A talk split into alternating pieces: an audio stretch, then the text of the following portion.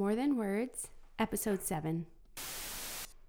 Hello, and welcome to the Ignite Youth Podcast over here at Wainfleet BIC Church, where we discuss life through the lens of our Anabaptist roots. My name is Julie Adams, and I'm joined by Pastor Wes Hillis. Hello. Welcome, Pastor Wes. How's it going?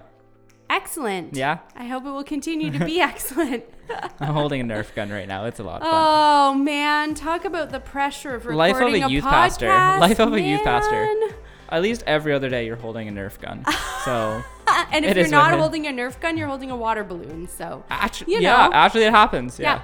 Yeah, I found myself randomly holding a water balloon the other day, and I was like, "Why? There's nothing going on." uh, the things they don't teach you in school. oh yeah, no youth ministry. It's so much technical work, and then you start your job, and you're just like, "What do I do now?" Because you have to plan things, you have to get that out. But when you're planning events, it's it's so It's like, interesting. Huh? Am I going to throw water balloons or shoot the kids with Nerf guns? Exactly. You never know. And that's why we're doing two of those events this summer. With Excellent. next week, we are doing uh, water games and worship Mm-hmm. um, for both senior high and junior high. And then the week after, we're doing a Nerf night with our junior highs before our senior high camp out, which is going to be awesome. Nice. But yeah, so might as well get both in the summer. Yeah. Yeah, get all the summer fun in. It's nice to um, connect with the kids kind of differently. I know you guys have a lot of fun during uh, youth nights, but I Mm-hmm. think during the summer, it's really nice to have um, times of community for Yeah, the kids. just kind of bonding times and Yeah. that. And I have to say, where we record now in Julie's office, like I get to look out the window and it's such a beautiful day out. Like it's not too hot, Yep. which we finally have a break from the humidity, which Oh, is really nice. So it is just it looks fantastic. Yeah. Yeah, people always people told me they're like when you move to Lanefield, like what are you what are you gonna like look at though? Like there's it's just fields, and I'm like yeah, Awesome. it's wonderful. Yeah. Well, we have lots of beautiful places in Niagara. oh, exactly. There's so many nice things. Yeah. I know our former former uh, pastor Pat Hand's favorite place was Balls Falls. Yes. Um, so which I when we went there for, um, what was it? Kickoff? Yeah. Kickoff uh, last year. That was my first time there, Oh yeah. and it was, oh, it was incredible. It was It's beautiful. gorgeous. It was so great. I'm not gonna point out the youth who definitely caused trouble. You know who you are, um, and you know what happened. So yeah.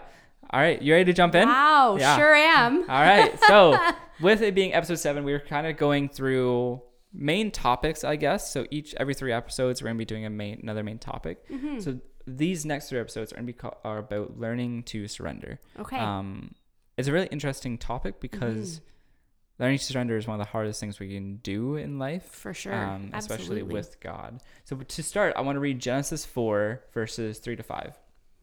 And this is what it says When it was time for the harvest, Cain presented some of his crops as a gift to the Lord. Abel also brought gifts, some of also brought a gift, the best of his firstborn lambs from his flock. The Lord accepted Abel and his gift, but he did not accept Cain and his gift. This made Cain very angry and looked dejected.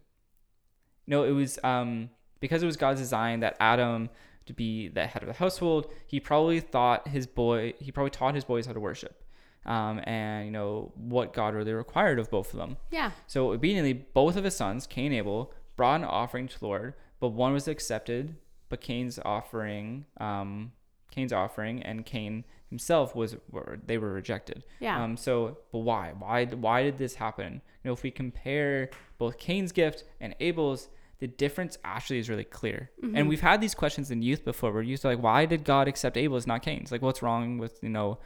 Um, one of the youth said, actually, this is this is at my previous previous church when I was just a volunteer, like small group leader. One of the kids when we talked with it is that why did why didn't he accept the vegetables? Vegetables are better than than like meat. I don't think that it's the gift itself. I think it was like if you're reading kind of between the lines, he presented some of his crops. So it doesn't it doesn't sound like the sum of his crops Mm-hmm. Yeah. were maybe um the best or Yeah. and you know I can't help but wonder if God also saw their heart in it and saw that um, Yeah. Abel gave the best firstborn lamb Mm-hmm. Because he wanted to give Yeah. he want uh, that's what was required of him and Cain was like well I want to keep this for myself or sell it or something I don't know I'm Mm-hmm. Speculating but Yeah. that's my guess Because you're right. Abel did give, you know, the firstborn of his flock. Mm-hmm. In other words, you know, he brought God his best. Whereas Yeah. Cain you know, didn't bring the best. He brought, like you said, a sum, like a tithe. Yeah. And, you know, he was actually holding back in that offering or in that will with God. And the fact is, holding back on God can actually reflect our heart that doesn't truly trust. yes. Because in our lives today, you know, we there's a lot of times where we we, we want to trust or we need mm-hmm. to trust and we can struggle in that and to actually be able to what ends up happening is we hold back a lot Yeah. where we say all right god i'm going to give you like 10% of the steering wheel but i control the other 90 Yeah. or you know there's other people who are like well, i don't know who made the song but like jesus take the wheel Are you gonna sing for us? Carrie no i'm not going to sing. Not carrie underwood Yeah. i kept thinking kelly clarkson So close. Yeah. I know. So far Yeah. away, Wes. but but some people are like jesus take all of it like i, don't- I don't Yeah. want in control and i think that both both have their reasoning. And i think for some people um holding back you know it feels as though letting go is too scary or it causes too much anxiety or and i get that. That's that's fully understandable i think. I think for any of us there's certain situations in our life like if we just think of our mundane everyday situations we want control in that. Yeah. like let's be honest. Everyone is a terrible backseat driver At some least- way or another At least in your mind, you are. yeah Probably. because we want to be in control. We want to be able to like. I really struggled with at the beginning. If I didn't know where we were going, like, I didn't know the exact directions. I would struggle with that. yeah. And where Carrie would be all of a sudden like, I know where we're going. I don't need maps. I'd be sitting there like freaking out in my mind. I'm like, you have no idea where we're going. We're gonna get lost. This is wonderful. But it, it would happen like that. And so when it came to my relationship with God and trusting God to actually provide and put me in a place, I struggled with that. I'm like, because I like to pinpoint where things are gonna go. I like to map it out Yeah. where it ended up being my third year of university and not knowing what life is going to bring after graduation, not knowing what is going to happen in ministry, not like I didn't feel like I really had a place Mm-hmm. um, at my previous church, and and then trusting that God, I, I don't know what's going to happen, but I, I, like something's got to happen. Like I, I didn't do all this and all this money and everything just to work a regular job out there somewhere. Like something has to. And God did provide. Like God provided me with Wainfleet and brought me here, and it's wonderful and it's amazing. I'm so thankful for that. Um, and it, it's all in that trust and being able to let things go and learning to actually surrender that trust over. And so when it comes to Cain and Abel, um, this idea of holding back reflects, you know, the heart and doesn't truly trust God. So Cain was knowingly and purposely holding back on God and almost sabotaging his own relationship, you know, with God. And we are when when we're fully aware of areas in our lives that are sinful or we refuse to surrender them, we're in danger because God is still there and is like, guys, like I can do this. I got the control. Like you Yeah. all you gotta do is give that. If if verse three stood alone, would we think that Cain is a great example of what God wants in a follower? What's verse three say? Um uh, let me get When it was time for the harvest, Cain presented some of his crops as a gift to the Lord. Yep. Abel also brought a gift, the best of the firstborn lambs from his flock. That's verse three. So if from the outside it appears as though Cain was doing exactly as he should. Oh, he brought a gift. He was brought a asked gift. to bring a gift. But we know from a deeper study that his heart was not right. Mm-hmm. You know, Jesus in his day had several encounters with people doing similar things to Cain. You know, and here's how he describes them. And this is Matthew 23, verse 27, 28. He said, What sorrow awaits you, teachers of religious law, and you Pharisees, hypocrites. For you are like whitewashed tombs, beautiful on the outside, but filled on the inside with dead people's bones and all sorts of impurity. Outwardly, you look right, look, look like righteous people, but inwardly, your hearts are filled with hypocrisy and lawlessness. Those are tough to hear. Yeah. Like those are that that's brutal. yeah. And the thing is, the life of a Pharisee is a trap and it's easy to fall into. You know, simply going through the motions of what we think a follower of Jesus is supposed to look like. Mm-hmm. And I, I from the outside, before I was a Christian, I kind of thought Christians were hypocrites because you say you go to church on Sunday and live these perfect lives, but then at the same time, You're messing up. I see I see Yeah. you like we see you. And so for many of us, I think there needs to be a trust in God and actually saying trusting in God and saying the areas of our life that we struggle with that we that we go through, we actually need to surrender to God and be like, "Hey, you know what? I can't do this on my own." Or Yeah, I see it. that this is an Mhm. issue, but I need help. Yeah. And so this idea of a steering wheel Mm-hmm. that we talk about, it's a, it's a really easy concept, I think, for us in our world today Yeah. or for the youth who cannot drive right now. Okay, I think this is the perfect example because we live in Wainfleet. yes. Your dirt bike, Okay. awesome. Because- your four wheeler. your four wheeler, whatever it is. And for all those youths who you know run back and forth on their four wheelers through our parking lot, um, Also that. so the thing is, that steering wheel analogy, I think, is actually being able to give God the majority of the control. Yeah. Because the thing is, if we just say, God, I'm just going to trust that you can fix this and do all of it. So should we only give him the majority, or should we?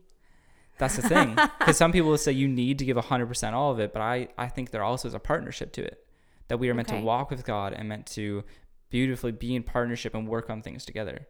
Because if we if we are just going to say, God, you do all of it, and we expect God to fix all of it and do all of it, but if we're not willing to also take the step to walk alongside Him through it, so I think yes, we are meant to give God the majority of it, and maybe our our area of partnership in that is trusting in God and actually praying to God and communicating with God and walking through that time of life and hoping that God can open those doors and do all those things and trusting that He will.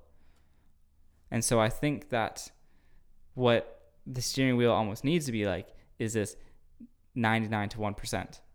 Hmm. Or even maybe it needs to be 100% because God can do all that. Yeah. Um, where was I? Um, but this whole life of people, you know, pats on the back or like, you know, you're being a muff or a Christ follower, all these things of, you know, being great looking on the outside, but actually not doing things on the inside. It's such a common thing. And I think many people would hear this and be like, yeah, I, nah, we all connect with it Yeah. because there's definitely areas in all of our lives where we're like, yeah, I can do that, but I don't, I don't do all of it, and or I. I can't surrender that. But to be near to God, we we actually have a really big option that is to actually surrender it, and it's a Mhm. beautiful thing surrendering. I think people get confused with surrender in our world today because they think surrendering is giving up. Mhm. Surrendering is meaning that you just you've given up and you're not. I'm do- waving the white flag. You're waving the I'm white going flag. down. Yeah. But this kind of surrender is different Mm-hmm. this kind of surrender is being able to let go being Yeah. able to say of all the things we hold back from god of being there and saying no more. I'm not going to let that i'm not going to let that slow me down. We do this at youth group sometimes when we have like a big retreat or something like that. We say no i don't want whatever's going on in my life this the sin that's going on in my life that's just holding me back or whatever it may be to actually let that go and give so we, we would write papers on it and we would throw those papers in the fire and be like god Mhm. I'm, I'm letting this go. I'm not going to let this hold me back. And it's super emotional. It's so wonderful it's a great time. In john 8 i think perfectly sets that and it says so if the son sets you free you are truly free. Hmm. that is this is this trust in in jesus to actually be like god i'm, I'm gonna walk with you in my daily life and i know that i'm gonna struggle and there's gonna be things but i know that you're there. And it's it's it's this wonderful partnership of being able to surrender to god and be like i don't want all this control. I need to let you have it. And so how does this actually relate to us in today you know today we don't offer animal sacrifices at church Oh. i really hope just not kidding. yeah julie's like wait Wait. Ooh. No, I'm kidding. next sunday um, but here is how this would apply in our lives paul tells us in the book of romans that we are no longer taught that we no longer offer animal sacrifices to god but instead we offer ourselves as a living sacrifice Mm. Yeah. it's a, it's this um is Romans 12 verse 1 and 2 it says and so dear brothers and sisters I plead with you to give your bodies to God because of all he has done for you. Let them be living and holy sacrifice the kind he will find acceptable. This is truly the way to worship him. Don't copy the behavior and customs of the world. Don't let God transform you into Oh. oh, but let sorry, but let God transform you into a new person by changing the way you think. Then you will learn to know God's will for you, which is good and pleasing and perfect. And if you continue reading Romans 12, you get to Romans um wait. Wait. No, I I, we just saying- said it. Yeah, one of my favorite verses is Romans 12 too. And this one says, "Do not copy the behavior and the customs of the world." The NIV version says, "Do not um, do not conform to the pattern of this world, but be transformed by the renewing of your mind, Yeah. that you may test what is God's will, His perfect and pleasing and good will." Mhm. And so, I think that in our world today, we love the first half of that verse as Christians. Do not conform to the pattern of this world. Easy. I don't like. I'm. I'm not going to do all this, but to actually allow our minds to be transformed, to surrender, to give to Mhm. God that no, I'm going to let you take the control on this, and to remember that God actually intends good things for us Mhm. To remember that all is bad and everything, all this awfulness in the world is not it's not of God, No. but that God actually does the great and amazing things and opens those doors for us and, and brings us into peace and community and love and has so much compassion for us. And so if God, you know, is not in control of your life and you're and you're kind of like Cain, you're holding back on what we kind of offer to God, then I think we may need to actually work on giving God that total control. Mhm. And I think what that really starts out with is communication and actually talking with God and letting some of those things go. Because some of the most important things that we can do is what we talk about in our world today. The most important thing you do is talk to someone and let things off your heart. Mhm. But we need to really do that with God. And so what I challenge us, what I hope that we can do is in, in all of our relationships, because we all have a relationship with God, is that we can really start to learn to talk with God and let these things go and give Him control and, and surrender ourselves that we may live for God. And that idea of surrendering ourselves isn't that, you know, some people have read that and be like, oh, I'm surrendering so I don't do anything anymore. But rather, no, you're surrendering to walk with God daily Yeah. because it is a surrender to walk with God daily, to Yep. to read His Word daily, to to communicate with Him daily.